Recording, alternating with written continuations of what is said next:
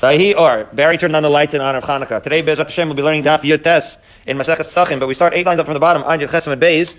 I um, heard from Birnbaum in the name of Rabbi Katz that you remember the exchange in Chagai with regards to the test that Chagai gave the Kohanim as they were entering or about to re-enter the Beis Hamikdash, the second Beis Hamikdash. So Rabbi Katz said that entire episode took place on Chaf Dalid Kislev. Well, how does he know that? The pasuk says it in Chagai. It says that it's the 24th day of the ninth month. And in fact, that it was the preparation, it was years before, but it was the preparation for the first Hanukkah. That in preparation for Hanukkah, they were learning the Hilchos of Tuma and Tara as they were about to enter the Beis Hamikdash, which was perhaps why they were so excited to find the Shem Tahar right, the Pach Shemen upon entrance into the Beis Hamikdash. So talk about calendrical coincidence. And the, uh, it's been going on all year long, all through the cycle since Brachos, and perhaps no, no more, uh, apropos than this time around. Unbelievable. So really brings it, as much as Tumah Vatara is foreign to us, it also is bringing it home to us as Chagai did with the Kohanim. And those Kohanim, they weren't really so from, right? This was not, uh, but, but they were coming back, and Bez Hashem will be Zochar to come back as well. Okay. So now, Rava's statement uh, was yesterday that Rabbi Kiva and Rabbi Yossi don't agree with each other uh, about a specific thing. I'll say it a little bit outside first. There's a Kav Chomer. There's a Kav Chomer that we're going to learn. These Kav Chomers are very uh, dubious, right? You're talking about yesterday we had Kav Chomer as well. If a mashke can't be metame mashke, um, and but it also can't be matame kli, so therefore, uh, but but it can be matame and ochel. So then maybe an ochel should be matame kli and, and, backwards and forwards. But these some of these kavachomers, the reason why a mashke, for example, can't be matame mashke is, as we discussed, because of technicality that one item can't be matame another item of its own kind. That liquids don't matame liquids and solids don't matame so- solids, right? Um, as as we say that enos enos tuma right? So it's it's not because of the potency of the tuma that the mashke isn't metame mashke. So you can't really build a kavachomer on it. We'll see another uh, kavachomer like that as well over here. Now, these kavachomers are dubious, but right there they're limudim. That's number one. Uh, we also saw an unbelievable idea. Milsa da'asha b'kavachomer tarach v'chasav lakra. Rabbi Leibowitz expounds on in great length the idea of when would the Torah take something that's seemingly superfluous that you could have done learned misvara right and actually state it anyways right? This was something that we saw yesterday. So this is part of why, as we mentioned uh, to, to Rav Kalman uh, yesterday, this is probably why some of these esoteric ideas, because we're about to hit another very unusual Kalvachomer, this is uh, this might be why um, the Rambam in his Parashat Mishnayos Nataros explained that it was so esoteric that you can't really follow a, a thread of logic that's uh, like like you could perhaps with Nezikin or something like that, where you can really categorize it. It has you have to go over it again and again and again in order to understand why these Kalvachomers would work. We'll see what we have here is Rabbi Akiva and Rabbi Yossi disagree with each other. What I'm going to say outside is that Rabbi Yossi, uh, Rabbi Akiva doesn't agree with the Kal V'chomer that Rabbi Yossi is about to suggest, and Rabbi Akiva himself has a unique outlier shita, which is that Tuma can be susceptible, uh, that Chulin themselves can be susceptible to a third degree Tuma. We hold like Rabbi Yossi. The standard operating procedure, the halacha that we are familiar with, is what we've said until now, that a Chulin can only contract a second degree Tuma, Truma, which is more holy, so to speak, than chulin, is more susceptible. And therefore, even if something is third degree removed from Tuma, it will contract it, but more than that, it will not. And kachim, which are even more holy than truma, they are more susceptible even than truma, and they would be uh, susceptible to a fourth degree removed truma, uh, tuma, right? And that is the shita of Rabbi Yossi. But Rabbi Kiva rejects this, as we will now see in the Gemara. So here we go. This was a conversation between Rav Ashi and Rav Kahana. Bishlim Rabbi Yossi lo Rabbi Kiva. Tanya, we learn in the Brisa. Amar Rabbi Yossi minayin l'Raviva Kodesha pasul. Right, so we see already that Rabbi Yossi is not going to agree with Rabbi Kiva, because how does he know that, or, or in the case of kachim, that it becomes pasul? Pasul means that it can contract tuma, but it can't impart tuma. But basically, it's the end of the line, but it can in fact be infected, so to speak, with a fourth degree tuma. Vidinhu. We learn it from the following kal. That's why I gave the introduction, because we're about to learn a interesting kal v'chomer here. Uma mechusar kippurim shemutter b'truma shlishi shiyaser viva kodesh. That's where we're going to, that's where we ended off yesterday, and that's where we're going to flesh out a little bit, and then we'll move on uh, probably pretty quickly. So here we go. Mechusar Kippurim. Just to review again, you can um, a, there's certain types of tumas, what the ArtScroll calls bodily irregularities, okay, that require essentially three things. So those tumas could be a zav, a zava, right, a mitzora, a yoledes, right. You have something with your body. When you have these tumas, when you're finished, in order to purify yourself, you have to dunk in the mikvah. After you dunk in the mikvah, you're called, you're called a yom, which means that you've already dunked. At that point, you can already uh, eat ma'aser sheni. Okay, at that stage. Then you wait for shkia, right, for hair of shemesh. Once shkia comes, you no longer tevul yom, and now you can eat truma. But at that point, you're still called a mechusar kippurim which is because the next day you have to then bring a korban. That's the third and final stage of your purification, and you're missing that, so you call it mechusar kippurim. At that stage of mechusar kippurim, you can, as we said, eat truma, but then once you bring the korban, you can even eat kachim. That's how that purification goes. So that's how this makav chomer works. That's what this means. Ma mechusar kippurim shir mutter betruma pasul bekodesh. Right? He's in that intermittent stage. He's already had the erev shemesh right? He's not a Tvul Yom anymore. He's already had the Erev Shemesh, which means that the sun already set, which means he could already eat Truma, Mutter B'Truma, but possible Kodesh, but he has not brought the korban yet, so he can't eat Kachim, okay? What are we comparing this to? A Shlishi, right? A Shlishi, something which is Tame on the third degree of Tuma, is Pasul B'Truma, right? It can't eat when you're when you have a soul of third degree tuma. You're obviously pasul betruma, right? Because as we said, truma is in the third degree, and kachim is in the fourth degree. So Eino Dichi Yaser Viba Kodesh. So how do we know that Truma is the third degree and, and, and kachim on the fourth degree? We learn it, Rabbi Yossi learns it from this uh, Kal But again, what's the Kal The Kal is that we see that a Kippurim, he could eat Truma. But a Shlishi, right, can't eat Truma. And therefore, if the Mechusar Kippurim is pasul on the fourth degree, then certainly the shlishi is going to be pasul on the fourth degree. Again, the reason why this this kal is dubious, and we know, and, and, and Rabbi Akiva rejects it, could be because this is what I meant is so esoteric about tuma. It's true. It's true that the mechusar kippurim can eat truma. That is true. However, unlike the shlishi betuma, which is a third degree level of tuma, the mechusar kippurim himself was an av hatuma.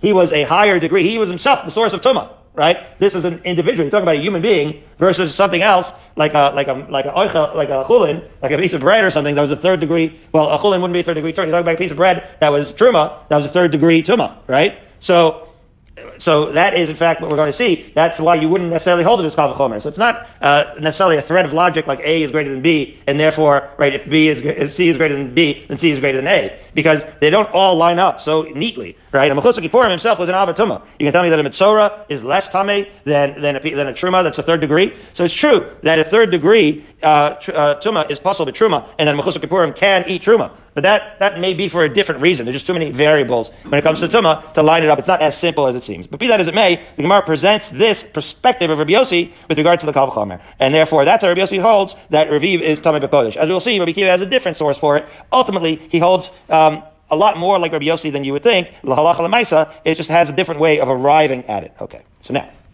so now, says the Gemara,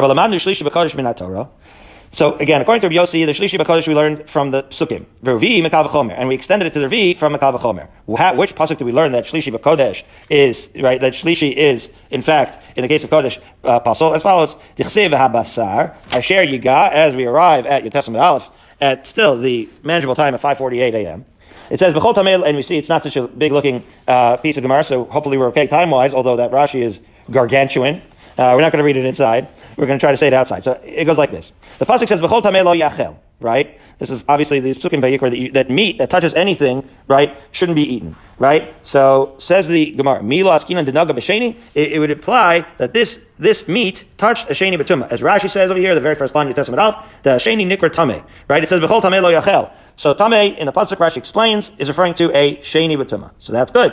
Okay, and therefore Ravi Mikal v'chomer kedam rinan. So again, basar asher yiga b'chol tamei. So the basar that touches tamei, tamei says Rashi is a sheni betuma. The basar which touches it is a shlishi betuma, and that pasuk is therefore teaching you that shlishi betuma uh, cannot be uh, eaten, and that's how you know that shlishi betuma is is usher in that in that context. Now. And that's how you learn it, the truma. And then, as the Gemara says, and the Revi is then expanded to Kodesh from the Kavachomer, as we explained uh, just now. That that's the Kavachomer of Rabbi Yossi. So that is that is Rabbi Yossi's limud. Now, the Isa Kadaitach Savar Rabbi Akiva. Now, if you would have thought that he held like Rabbi Akiva, Nisni Nami Revi B'Truma Bechamishi B'Kodesh. Now, again, that Kavachomer is like the hallmark of Rabbi Yossi's Shita. Um, right? So, but Rabbi Akiva, however, we already said, holds amazingly that a shlishi, that a chulin can be talmud b'shlishi. Uh, so if you take Rabbi Akiva's concept that chulin is tameh b'shlishi and apply Rabbi Yossi's kal chomer to it, what you would end up with is nisni nami revi b'truma b'chamishi b'kodesh. Then you would go not only that a shlishi is metame b'truma and a revi is metame b'kodesh, but you would go one step further, right? Because we hold, like, what does Rabbi Yossi hold? That sheni b'chulin, shlishi b'truma, revi b'kodesh. Well, if you hold like Rabbi Kiva, that uh, that shlishi is also metame b'chulin, and you hold Rabbi Yossi as kal then you'd end up with a shlishi b'chulin, revi b'truma, and chamishi b'kodesh. And we know that that's not the case. Nobody holds like that. We don't hold of Chamishi Bekodesh and Revi, right? We don't hold that a fifth degree is Matame anything. So therefore, it must be that Rabbi Akiva rejects Rabbi Yossi's Kal V'chomer. Because we know that Rabbi Akiva starts off from the point of a Shlishi Bechulin being Matame. And if he followed Rabbi Yossi, he'd end up at the fifth degree being Matame Kachim, and we know that he does not end up that way. And that's why the Gemara concludes here, El Rabbi Akiva lo savak Rabbi Yossi. Uh, so, so we know that that's why, right, that Rabbi Yossi doesn't hold like Rabbi Akiva. So again, had, when we say Rabbi Yossi doesn't hold like Rabbi Akiva, and Rabbi Akiva doesn't hold like Rabbi Yossi, what do we mean? So again, just to say it outside, Rabbi Yossi doesn't hold like Rabbi Akiva because he rejects his assertion that a chulin is matame b'shlishi. And Rabbi Kiva doesn't hold like Rabbi Yossi because he rejects the concept of Rabbi Yossi's Kal V'chomer that we just noted. Okay? And that's how they reject each other. So we just proved, right, why Rabbi Yossi doesn't hold like Rabbi Kiva. Because if Rabbi Yossi held, as again, if Rabbi, that like Rabbi Kiva, the Chulun is Metam B'Shlishi, he would have ended up b- b- with a fifth degree Tumah being Metam B'Kachin, and that's not a thing. And Rabbi Kiva lo savar Rabbi Yossi minolan. How do we know that Rabbi Kiva rejects Rabbi Yossi's uh, Kal As follows. So Amalei Rav Kahana, again, this was a con- uh, conversation between Rav Ashi and Rav Kahana. Rav Kahana answered, Amalei, the lo lishtame tanav listening revi b'truma b'chamishi b'kodesh. Because we know, right, that if Rabbi Kiva held like Rabbi Yossi and held this Kal V'chomer, right, he would end up holding that Ravi is b'truma b'chamishi b'kodesh, and nobody would ever learn that. Okay, um, so we say the name of Rabbi Akiva he. So then, wait a minute. Maybe we would say that that is the opinion um, uh, like Rabbi Akiva. So he said, no, we don't find any any any kind of holds that a Ravi but is is Tameh Truma and Chamishi but Kodesh, and therefore, since we know that there's no Tanaic source at all for that shita, it must be therefore that Rabbi Akiva rejects Rabbi Yossi's Kal V'chomer. So Rabbi Akiva rejects Rabbi Yossi's Kal V'chomer, and Rabbi Yossi rejects Rabbi Akiva's concept that a Shlishi is Tameh B'chulin, and that's why they both actually essentially arrive at the same halacha. The only difference, halacha lemaisa, between Rabbi Akiva and Rabbi Yossi is that Rabbi Akiva is going to hold that chulin is nitme b'shlishi b'tuma. That chulin can in fact be contaminated by a third degree tuma. But beyond that, Rabbi Akiva will agree that um, truma is is by a shlish can also be contracted by a third degree tuma, and that kachim is contracted by a fourth degree tuma. And, and so he has to learn that from a different source. Rabbi Yossi, on the other hand, rejects Rabbi Akiva's shlishi b'chulin, and therefore he, his source is simply the Kal V'chomer and the pasuk as we have explained. Okay, so now Rav Ashi says, but not a hachi nekum Okay, so is that is that a good enough evidence that Rabbi Akiva doesn't uh, hold of the Kal? Are you telling me that, like for example, maybe at Chulin, Truman, Kachim, they're all they're all uh, contaminated from third degree tuma? So the Gemara relates. This is what happens at the end. Nafak Rav Ashi, v'temer of Kahana dak v'eshkach. As a matter of fact, right. The, the question here was, is, is this really reliable? Didn't I hear somewhere that there could be a fifth degree tumah? Like Birnbaum was saying, he seems to remember from elementary school that maybe there's a fifth and a sixth degree tumah. And so maybe you remember that also in this band, but I'll tell you this, for Barry that it could be that you heard it because that could be maybe their abundant, maybe. But we're talking here Midar Raisa, right? We're talking Midar Raisas. But sure enough, enough Rav Ashi, B'Tamer of Kahana, Dak Ve'eshkach, an amazing Lashon, they investigated very, very thoroughly to find out, is there such a thing as a Ravi, Betruma, and a Chamishi Bekutchim, just to make sure that maybe Rabbi Kiva does hold to the Kavachomer. Because if there would be any source that there's a Ravi, Betruma, Chamishi Bekutchim, then that would mean, hey, that's Shitas Rabbi Kiva, and he also holds on to the concept of the Kavachomer of Yossi. But sure enough, they found no such evidence, and they are confident that Midah Raisa, there's no such thing as a Ravi, Betruma, and a Chamishi. It's only a Shlishi Betruma and a Ravi Bekutchim. How so? Haditnan, because they found it in a Mishnah. This Mishnah is in Chagiga, and the Mishnah says like this: Hakli mitzaref esmasha betocho. Now, it's an interesting idea. What's this idea of tziruf? So, let's say you have, I don't know, meatballs, right?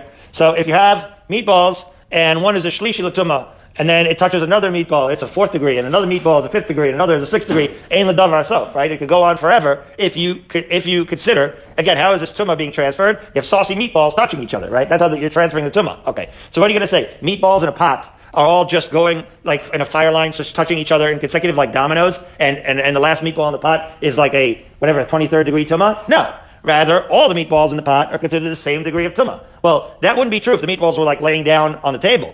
They would, in fact, be transferring tuma one to the other sequentially. However, the fact that they're in a pot, the pot itself makes it one container and one level of tuma. That's the concept of tziruf. Right? That means that the pot makes it one sort of area where they're all considered one degree of tumah. So that is a lesson that we learn in Chagiga. So that's what it means. Hakli mitzaref it's masha. The kli makes it now it's a now it's not just individual meatballs. Now it's a pot of meatballs that in, entirely in, in, has unifying effect. Right? It's siruf, a unifying effect that they all have considered the same degree of tumah. So hakli mitzaref masha betocho lakodesh truma.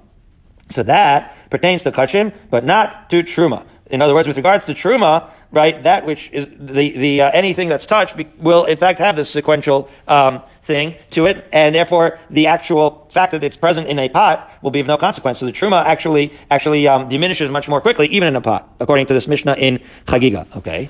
So again, so lakodesh avalot truma v'arvi b'kodesh pasol. That really is not so much where their source is. It's from this other part, V'arvi b'kodesh pasol v'shlishi b'truma. And their V, in the case of kodesh, is Pasul and shlishi b'truma. So there we have a source in the Mishnah itself that we have a shlishi and a as we said, was the sheet of Rabbi Yossi, and it seems like Rabbi Kiva would have to agree with this, and we'll see. The Amar Rabbi Chia bar Abba Amar Rabbi Yochanan. And this Mishnah in Chagiga was in fact recorded from the Edus. Remember, we had Eduyos, where uh, when they opened up the basement for Belazar ben Azariah, uh, became the Rosh Yeshiva. They all gave testimony. Rabbi Kiva was in the house, and he gave this testimony, and it was in fact Rabbi Kiva himself that said that Shlishi is Betruma and Ravi is Bekodesh. So we see that he himself holds that it stops there, and that's how we know he rejects Rabbi Yossi's Kal V'chomer. The Tanan. How do we know that this was in fact the testimony of Rabbi Kiva? The Tanan. Haisif Rabbi Kiva hasoilas v'aktaris v'alavona v'kachalim. Um, when he was talking about the, the concept of tziruf, okay, this concept is already recorded in, in Mishnayos and Eduyos. It was said, so again, the concept of tziruf itself is recorded in Chagiga, and then, just like we saw yesterday, we had, we had certain Mishnayos were collected all in Eduyos. Some, some of those testimonies were collected in the Maseches Eduyos, but some of them also appeared in other Masechtas uh, from that day. So we had yesterday from Sota, today we have from Chagiga. Okay. But in any event, the Mishnah in Eduyos says that Rabbi Kiva, with respect to this concept of tziruf, added what? Soles, Ktaris, Lavon, and Gichalim which is solus the fine flour of hekdesh, right? Taurus, we know it was the incense, and the levona was what we call the frankincense, and the gechalim, which are coals. Now, interesting, interestingly enough, so flour is edible, but but coals and and incense are not edible. So we'll see that that becomes a little bit relevant here. So Rabbi Kiva added that all of those items are subject to this rule of tirif, in the sense that she'im naga tful yom b'miktasan pasal es kulan. If it's tvul yom, as we mentioned before, what tvul yom is, if he touched any part of them, he made all of them tameh. Okay, so we see that he holds that, that the vessel that had all of these solas, ktaris, and gechalim mixed in it does combine it, and he and it was Rabbi Kiva himself that in fact was talking about this concept of tziruf, and it was in fact within that very Mishnah in Chagiga where they discussed the concept of tziruf. They held that what says the Gemara, vi in chamishi lo, shlishi in Revi'i lo, that in that very Mishnah, he held that with respect to Kachim, the most uh, right, the, it, that is the most susceptible. Um, it is susceptible only to a fourth degree tuma, but chamishi lo, not to a fifth. And with respect to truma, it is susceptible to the third degree tuma shlishi in, but not a fourth, but revi lo. Okay, so that is the source. So now the Gemara is going to conclude right? We simply conclude uh, this idea of the difference between Rabbi Yochanan, uh, between uh, Rabbi Kiva and Rabbi Yossi, it ends up being that he learns, as we said, that Rabbi Kiva himself is going to hold the same halacha as Rabbi Yossi. The only difference, right, that's based from this Mishnayos that we know, we compare Eduyos to Chagiga, but we know that Rabbi Kiva does hold that a chulin can be metamin by shlishi but aside from that, in fact, we see that Rabbi Kiva is in fact in line with Rabbi Yossi and everyone else. And so the normative halacha is shlishi betruma, revi bekodesh. Beautiful. The ArtScroll on 19A2 has a all the shitas, right? Seven different shitas as to tuma of ochlin and mashkim. You can ayin sham to review who holds what, and hopefully that will be halacha lamaisa soon. Okay, now. Now that we finished this idea, Mazel Tov, by the way, it's like Hadran Alach, this idea of foods and beverages and all of these tuma, we're just going to talk a little bit, a little bit more about this, this kli, right? So we've just mentioned within the Kli that the last mission that we mentioned, Rabbi Kiva in Eduyos mentions that in the Kli we're also in edibles. So eight lines up from the bottom, Yetesam uh, Amud um, Aleph, we say Alma Kasavar Tzirif Durabanan. That from that statement that Rabbi Yochanan brought up, we see that he holds that the tzirif idea, okay, is actually a durabanan idea. It's not a daraisa idea. Why? Well, because midaraisa, what what becomes tamei midaraisa? Adam, ochlim, kalim, right, mashkin. Well, frankincense and coals are none of those things. They're in fact inedible elements. And therefore, those can only be tamei midirabanan. And so the fact that they're included in the Mishnah of in Eduyos with regards to tzirif shows that the tzirif itself, in that case, has to be derabanan. However, says the Gemara, Fliga Rabbi Chanin. This is actually in contrast with what Rabbi Chanin held, the Amar tzirif deraisa. Rabbi Chanin held the tzirif was deraisa. How so? Shenemar, he had a pasuk for it. Kaf achas av You might, this might sound familiar, right? It seems like we say that a lot. Okay, very funny. You like I'm like that one. So we're hearing this a lot. So katoris which now that now that we're reading it, let's just translate it. You have your golden ladle, right? It's a golden ladle, and it's filled with what? With katoris. So akasiv, what, what do you learn from this? Akasiv kol kaf achas. Like a homiletic, right? A limud. Kaf achas means everything, as long as it's in the ladle, is going to be considered like one, which means the concept of tziruf can apply not only midarabanan, but we have an allusion to the concept of tziruf midaraisa, that anything is in the ladle is, is mixed together. Okay. So, we, we finished Tuma of foods and beverages. By the way, tomorrow we'll finish the, the, the whole, on Daf we'll finish the whole, uh, the whole Rechaninas Kohanim, and by the time we reconvene next week, we'll be back, Bezat Hashem, into Psachim. So I hope we'll still see you, Kalman. I know, I know this was like your favorite part, but uh, just see if you can learn. Don't worry, there's plenty of touching to learn the Korban Pesach. Okay, so here we go. Let's go back to, let's turn our attention to a related mission over here. Again, from Eduyos. The a following halacha, a little bit related, but the, the main relation to it is it also was learned by Rav Chanina Kohanim as follows. It's not Hasan. We learned in Eduyos. Al machat shenim seis babasar. Rav Chanina Kohanim gave an Adis, another Adis in Masechus Eduyos on that fateful day. This one was a totally different idea. You found a needle in the flesh of a slaughtered animal. Well, you're cutting the animal, you're doing the shechita, and you see a metal needle sticking out. Now, why would you assume that this has anything to do with tumah? We're going to see. We're going to see. Why would you think that this needle is tummy? But the first thing that you learn in Eduyos is what? Sakin vayadayim tahoros. That the knife that you use to do the shechita and the hands that you use to handle this activity, they are in fact tahar. The habasar tameh, but the flesh where you saw the needle sticking out is in fact going to be treated as tameh, okay, which is important because it touched the needle, and so we'll see why this is all true. Nimtzis beferesh, but if you find the needle in the animal's excrement, then hakol tahar. Then you're going to say that not only are your hands and the knife tahar, but even the flesh of the basar is tahar, because after all, the animal it didn't apparently lodge itself in the said flesh, and the animal managed to swallow the right, the tummy needle and pass it without it touching its own flesh. This is like Kalman was asking me yesterday about tuma balua, right? Um, right. So maybe maybe this is all related, right? I, I still am not 100 percent sure what the question might be still better than the answer because we're talking about different kinds of tumas. And yesterday we talked about mivato b'me'ayim, that how you can drink the mechatas and still it's being matame you. Here you can actually uh, you can swallow a needle, and if it sticks in your if it sticks into your flesh, then it's matame you. But if you pass it, then it's not. So. Um, you know, when we get to it, then I will, I'll understand it better. So hopefully, I'll give myself a bracha, Kalman, that will understand that I'll understand this better as we learn more and more, and all of these in Yonim, and then uh, and, and, then we'll be able to answer your question. Yes. I, I looked up the, it's a Mishnah in uh, Fulham. Yeah. And it said, like you suggested, once the once it's no longer balua, the uh, tuma will take effect. So in our case of the para, right? So we cut them up and we laid out the pieces of the animal. Once it's in the open, the concept doesn't apply anymore. Oh, there you go. So yeah. And in this case, we're talking about it still intact inside the. Uh, right. So right. So it's, so so what Kalman is saying what we said yesterday. Both in the case yesterday where you opened it, and both in the case that we're learning now, you opened up the animal. So once you open up the animal, it's not quite so balua, is it? It's it's. Uh, but the chiddush is you're saying that even though it had been swallowed by the animal, um, once we open it, it almost has like a renaissance, right? And, and the tuma uh, re-arrives, unless, like we're saying here, the animal actually passed it and they managed to get through the entire animal before, I guess, you opened it. And, and at that point, it doesn't contract that tuma. Uh, I'm glad I brought it up. What? Thank you. And that's from Maseches Chulin. What does this have to do with anything? With Chanina Skana Kohanim, remember, it came from the idea of can you burn? We're going to get soon to back to Psachim. Don't worry, go on with. But the question was, can you burn two different levels of tuma chametz uh, in the same in the same chametz pile on erev Pesach? So that's how we got to Chanina Skana Kohanim, and we're still with him. Uh, we're going to leave him soon, so savor the moments, Goranowitz. Okay, related comment. So, with regards to this, Rabbi Kiva says we're so lucky that we don't have Tumas Yadayim B'Mikdash. You have to turn the page to Tefim Beis and to see the first Rashi, uh, uh, fascinating lashon of the Rashi. What is Rabbi Kiva saying? Mehefsed kachim. Shalom nigzer gezer shadayim b'mikdash l'tamei b'davar she'ein v'tamei adam. Right? That Rabbi Kiva is saying we're so lucky. It's like revach v'atzala, right? That we are given this dispensation that our hands do not become tamei when we're dealing with the mikdash. Because if our hands were tamei, that would really be a drag. It would be very difficult to perform the avodas mikdash if we had to worry about all different degrees of tumah all the time coming in from different sources. Now the Gemara is going to discuss. Well, what do you mean? Uh, it's a good thing that we don't have this gezerah. Maybe we do. So let's see. First of all, the Gemara says on your Testament days, first word, the name of Hashem Tumas Yadayim B'Mikdash.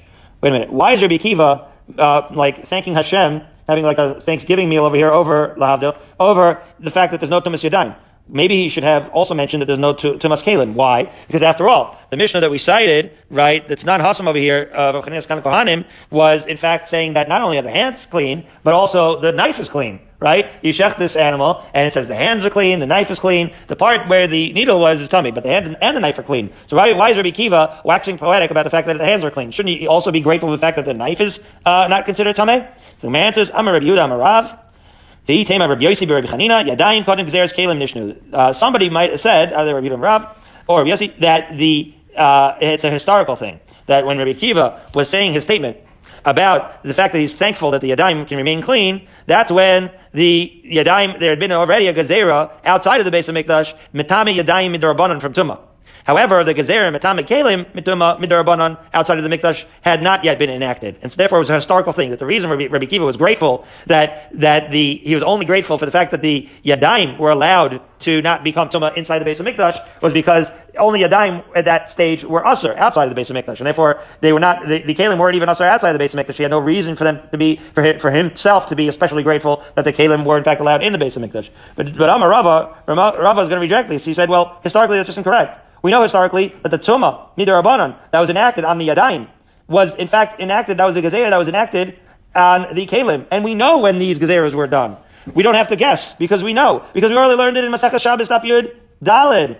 Which day was that? Ditnan. We learned in the Mishnah in Zavim that the following items are contaminated with right, that are, considered a sheni latuma, and therefore, and therefore truma can't, can't touch it, which is hasefer, Behayadayim, right? So we already said that certain, right, the uh, scrolls, if they are in fact considered very holy, right, if they're part of the, right, of our Seder, of, of uh, Tanakh, then they're Matames Hayadayim, Vehayadayim, and hands that are not rinsed, and a Tavul Yom, we know, is a Sheni Latuma, in the sense that, um, the Ochlin Vakalim Shadit Mu B'mashkin, and all these foods that were Matame B'mashkin.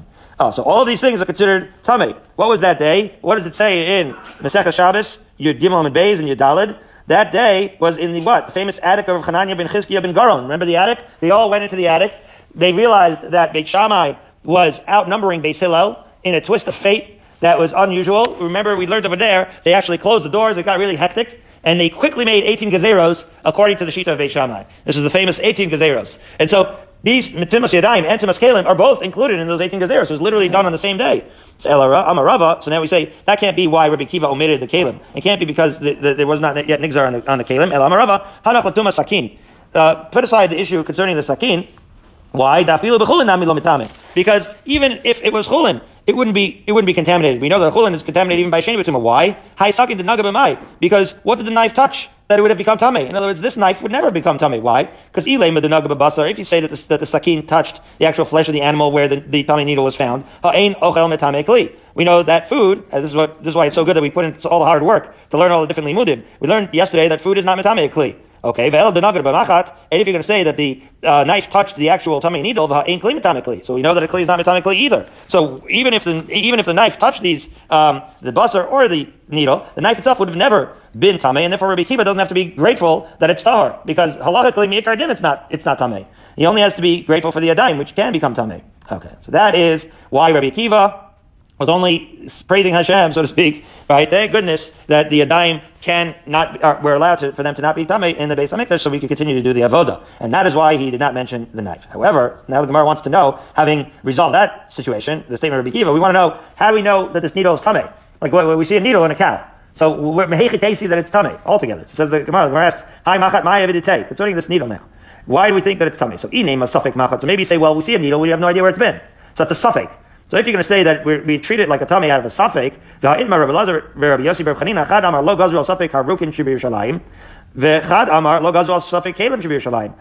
there was a statement, like a joint sort of statement, where one of them said the following: You find right. So let's say you find a spit in your shalayim. So you find spit on the ground, spittle, right? So that, that that's really nuclear in the days of, of the Beis Hamikdash when we were worrying about Tumah and Tara. That could have come from a Zava or a Zava. You don't know who you don't know who, who, where that came from, and therefore that could be really Tameh stuff, like nuclear. You got to really avoid it how we know why Jerusalem is holy. Exactly. Jerusalem, however, is holy because why? Because you got a lot of people running around worried about Tum and Tara because they're about to go to the Beis Hamikdash. So people are dunking in mikvahs all the time and they're trying to keep Tara. As we'll see, there's a Shuk Elyon and a Shuk Tachton. Like the upper Mamilla Mall, everybody was Tame, right? Because they had to have sort of like a separation of, of, of traffic flow where we know, well, here's where the mostly Tame people are. Here's where the mostly Tara people are. You needed to really be very careful about those things. They even have Tame and Tahar cafes, right? So people had to know, like where, right? The Badatz was very busy. People had to know, like what what they're what they're interacting with. So. So again, in Yerushalayim, like you say, Geranos was very holy. People are worried. So if you see spittle, you don't know where it's from. An unbelievable statement that in, that that if it's a suffix, if it's in Yerushalayim, then whether it's spittle or you see just a random kli, you can assume that it's tahor. Right? That's amazing. So therefore, okay, what are we dealing with here? We have a needle. It's in the Yerushalayim. Why would we assume that it's tummy? Right? We said that we assumed that it was tummy, but we can't because it's in Yerushalayim. So if we found it on the ground, we would think that it's tar. So here we found it in a cow. So why would we think it's tummy? So Gemara gives uh, some attempts to answer this. First attempt. Amar Amarav. And Mildred, was part of the Chevra Kadisha, and she had like a brooch, like a pin, okay, and she lost it, and she knew she lost it at some time that she was handling its main mace. She was tummy. She had its main mace on her, okay, and then sure enough, you check the animal and you, hey, there's that Mildred brooch. you recognize it. You literally recognize the pin. So now you know that, that where that pin has been. That's why the needle is tummy. It wasn't a suffix. It was actually a recognizable needle. That's one possibility as to why he thought the needle was tummy. Another possibility, Rabbi Yossi Rabbi Abin Amar, Oh, well, we said that if you find a random kli on the ground or spittle on the ground, that, that if you find it in Yerushalayim, you can assume that it's tahor. However, in this particular case, you find it in the cow. Now, where this cow's been? Well, the cow has been muzzled its entire time since it entered Yerushalayim. So whatever it took in, whatever it ingested, had to have been ingested outside Yerushalayim. Now, if you find the needle outside Yerushalayim and you have a safek that, you have to assume it's tamei because people aren't careful about the tumah outside Yerushalayim. All right. So now we're at the two dots, 17 lines down and we say the following. So that's that's where we know the needle is tamei. So says the Gemara, Gufa, Rabbi Lazar Yosef Chanina, Chad Amar Logaz Safik Harokim very concept of you have a safek spittle or kli, you find it laying around Yerushalayim. They were not goys there. They assumed that it was tahar. How so? So rokin tanina. Saliva we learned already in uh, Mishnah, and kalim tanina, and so do kalim. How so? As follows: rokin tanina. In other words, the question here is why did Rabbi Lazar Yosef Chanina have to make this statement if it was already found in the Mishnayos. Which Mishnayos was it found in? As follows. Rokin Tanina Ditznan, because we learned in the Mishnah, you'll recognize this Mishnah from Shkalim, called Harukin Hanin Saim Birushalayim Tahorim. The Mishnah says Beferish. Any spittle you find in Yerushalayim is tahar. Chutz mishal shuk ha'elyon. There it is. The shuk ha'elyon, upper Mamilla Mall, was filled with zavim. That was where they directed all the traffic of the Tamei people. Okay? So the Gemara answers, Lo tzvicha afa gav zav. Right? It was necessary even though it was established, then the question is, why do you have to teach you that the rokin of the upper mall is probably is probably tamei? We know that that's clearly the zav area. So that's why we needed the right the, the, the, following statement in addition to the Mishnah, right? That we had to tell you that the saliva is assumed tar, even though it, we know that the zav passed through the area. That even if you found it, right, uh, in, in an area where where it may have passed through that area, it was still going to be considered um, uh, tahar. In other words, he's not there anymore, but when he pa- even though we know that he passed through that area, we're still going to consider it um, tahar. And with regards to Kalim, Kalim Tanina, we learned about Kalim also in the Mishnah. The Tanan call Kalim and Saim Yerushalayim Derech Yerida Levesa Tevila, right? This is a Mishnah, the next Mishnah in Shkalim, that any Kalim that you find in Yerushalayim on the path leading down to the base of Tevila, right? In other words, who's going down to the base of Tevila? People who are Tameh. So therefore, the Mishnah in Shkalim says that Tameim, those any kelim you find there, that's presumed Tameh. Hada'al Taharim. But that certainly implies that kelim anywhere else in Yerushalayim are presumed to be Tahar. So therefore, why did we need to have again these Amoraim uh, teach us the halacha, right? Rabbi Lazar and Rabbi Yosef Chanina. Why do we have to, to have them teach us halachas that we learned in often in Ishnayas and Shkalim? So the Gemara says with Tamech, well, according to what you're saying, that if you find a random kli in Yerushalayim Star, a masefa derech aliyat taharin, had alma tamein. Uh, so what's happening now is the Gemara is pointing out an internal contradiction between the two Mishnayos and Shkalim. That one makes it sound like only Derech Aliyah is Tahar and everything else is Tameh, right? El Dafka, B'Seif Lav Dafka, right? In other words, one makes it sound like Derech Aliyah is Tahar and everything else is Tameh. The other makes it sound like Derech Yerida is Tameh and everything else is Tahar. So everything else, is it Tameh or is it Tahar? So he's saying no. The Resha, the, the, the part that says that the Derech Yerida is Tameh and everything else is Tahar, that's Dafka. The Sefer Lav Dafka, the second part that says that Derech Aliyah is Tar, it's not meaning to say that everything else is Tameh. In other words, when we say that only the Derech Yerida is Tameh, we believe the inference that the rest of Yerushalayim is going to be Tar. When we say that Derech Aliyah is Tar, that we don't mean to say that the rest of Yerushalayim is Tameh. That's Lav Dafka. We simply mean to say that that's Tahar just like the rest of Yerushalayim is Tahar. Ulafuke Gaziasa. And the only reason we even say that only the Derech Aliyah is Tahar is to, is to exclude that the, from the idea that, tahara, that, of, that Tahara only to the Kalim found in the narrow alleyways next to the mikvah because those utensils are going to be considered tamei. In other words, when we're saying that the derech aliyah is tahar, then we're just trying to exclude like the little tributaries right next to the mikvah where clearly tamei people are coming. But the rest of Yerushalayim is not excluded by that por- portion of the Mishnah and is assumed to be tahar. Okay, so again, when we say that what we're basically saying is areas where tamei people are frequenting clearly are tamei, so then of course we're going to treat that the tamei. But all the other areas that are safek in Yerushalayim will be treated as tahar. So we'll pick up here tomorrow, 12 lines up from the bottom on your test on the days.